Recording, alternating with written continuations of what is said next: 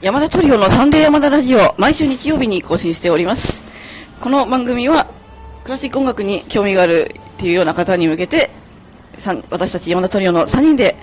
お送りしております。今日はですね、私とコンシェルジュも札幌に来てるんですね。来てますね。それであの、なんで来たかというと、山田のハイドンのチェロ協奏曲だいいちばんをですね、札幌交響楽団さんと演奏して、えー、くださいましてですね、素晴らしい演奏で、一楽章がもう素晴らしすぎましたね。そうだね。でもみんな良かったですよ。もうこう素晴らしい模範模範解答ででもあの一楽章のねためのねあの取り方とかね、あのよく作り込んでありましてね。どうですか山田さん、演奏した感想。演奏した感想ですか。まあ、うん、本番前に、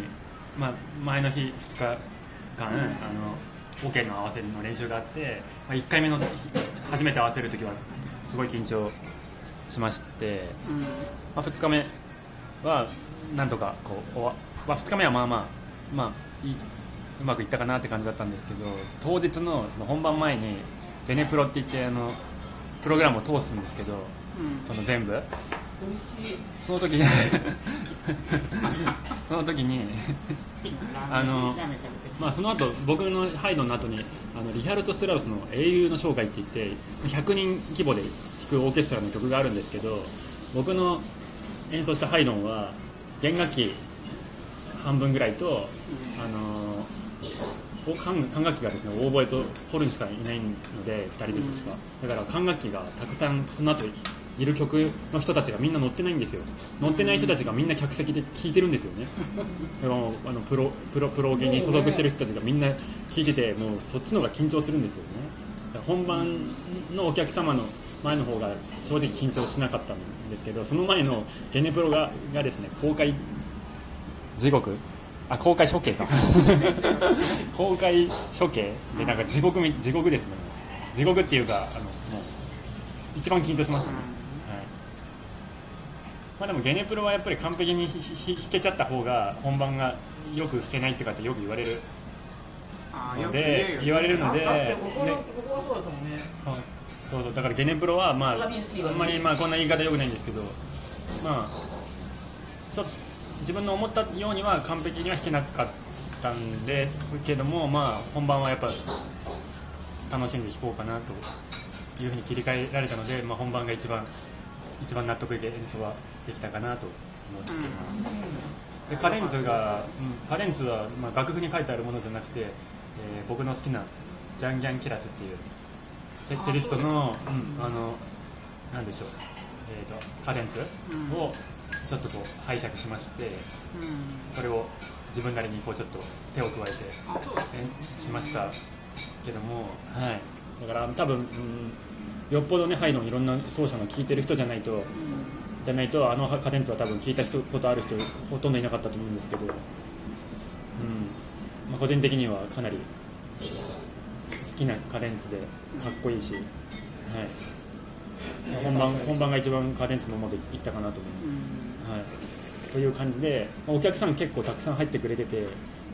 作協のこのスタッフの方とか、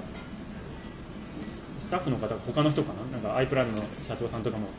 作協の提供で人入ってたよみたいなこと言ってて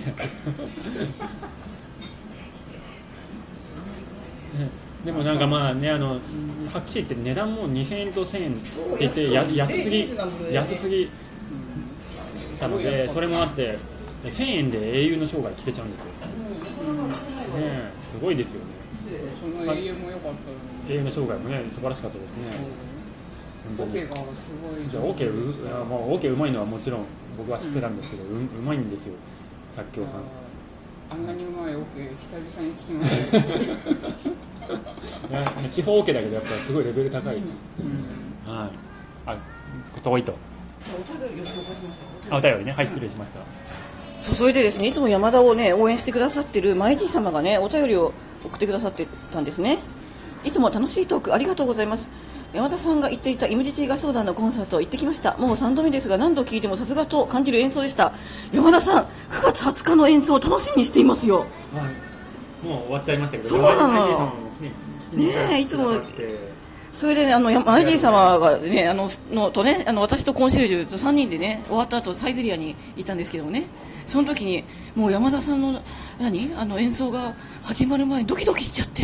もうなんとかで、私なんかもう全然もう、ね、いい演奏するに決まってると思って、もう本番強いからね、もう何にも緊張しなかったですけどね。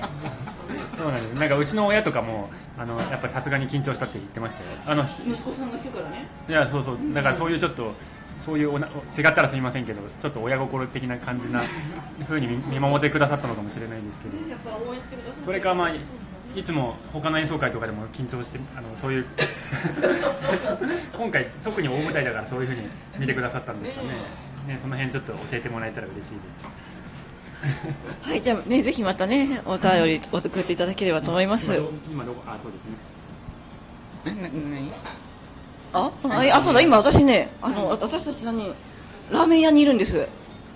いるんですさん代目月見県、月見県さん噛んじゃった。あ、そうですね、北さんじゅうよん条駅付近にあって、あの札幌駅の近くにもあるんですけど、うん、まあ、ここ昔この辺に住んでたので、まあ、よくたまに来てたんですけど、まあ、最近は違うところに住んでるのでなかなかここ来る機会なかったんですけど、まあ、練習したところから近かったので、はい、ちょっとラーメンを食べにさんにんで来てみました。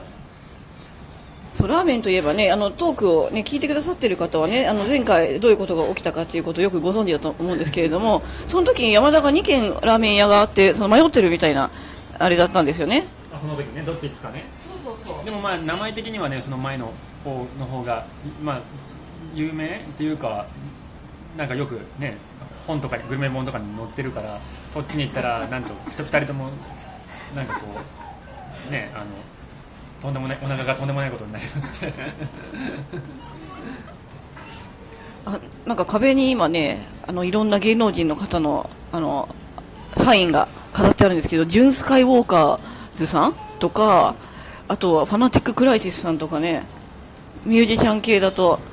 私も知ってる人のサインがありますけど、あ、フライングキッズ、なんかちょっと全部きゅうじゅうねんだい、はちじゅうねんだいこう終わりからきゅうじゅうねんだい、あ、そうか昔の私世代のアーティストさんだなと思ったんですけど、まああのね、すごい有名な方にも人気のお店なんですかね。ちょっとまあ昔からありそうな感じのお店よね。多分昔からありますね。うん、あ、美味しかったです。ごちそうさまでした。美味しかったですということでね、今日も聞いてくださってありがとうございましたということで、さんにんで札幌からお送りしました。それじゃあ、えー、あなたに素敵な音楽との出会いがありますように、また来週お会いしましょう。ありがとうございました。ありがとうございました。皆さんありがとうございました。